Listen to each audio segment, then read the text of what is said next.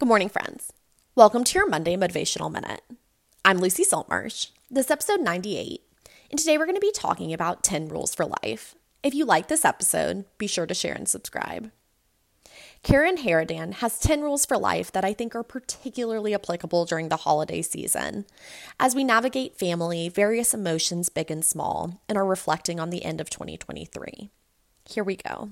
Number one, be present. The now is the only moment you have. Don't ruin it by dwelling on the past or worrying about the future. Two, give it time. Things are quietly unfolding, even if you can't see it yet. Time heals everything. Three, be grateful. The more blessings you count, the more blessings will flow in. Four, exude kindness. You never know what others are going through. Choose to spread more love. Five, let it go.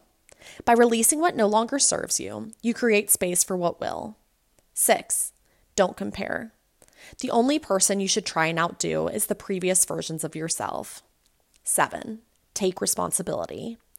Only you are in charge of your happiness. The outcome of your life is based on your own thoughts, decisions, and actions.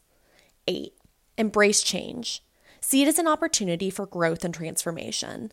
Nothing changes if nothing changes. Nine, cultivate resilience. When things go downhill, choose to bounce forward instead of staying stuck. 10, see the light. There's always something to smile or laugh about. Choose to see the good in every situation. I hope that you carry these 10 rules of life with you as we navigate the holiday season together. Have a wonderful week, and we'll do it again next Monday. If you like this episode, it'd mean the world to me if you share it with a friend family member, or colleague.